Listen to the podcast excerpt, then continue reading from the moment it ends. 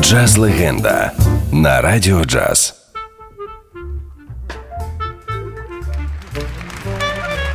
Складно передбачити, що станеться з хлопчиком, який народився у родині дворецького білого дому і піаністки. Єдине, що йому точно було гарантовано, це перфектні манери та прекрасна музична освіта.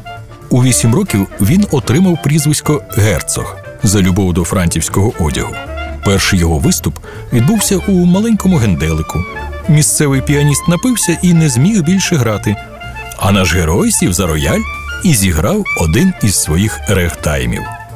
Але на цьому все могло і скінчитися, адже він хотів стати художником. Відвідував спеціалізовану школу із прикладних наук і навіть встиг попрацювати плакатистом. Взагалі, вчитися йому було нудно.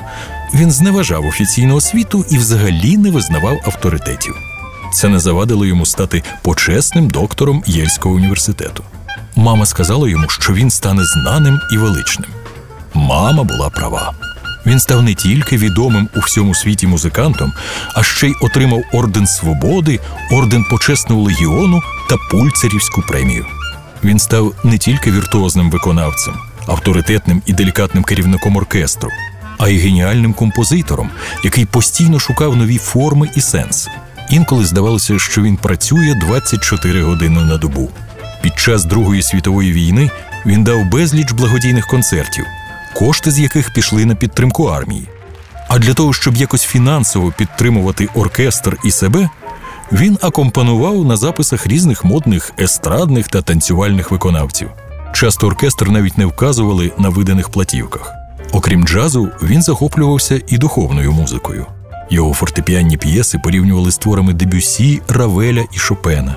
Він був справжнім аристократом джазу з неспокійним серцем, і герцогом його називали недаремно. Киянам пощастило бачити його з оркестром наживо 1971 року. Три концерти у Києві відвідали понад 30 тисяч слухачів.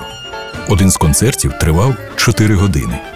Батьки назвали його Едвард Кеннеді, а ми називаємо його Великий Дюк Елінгтон.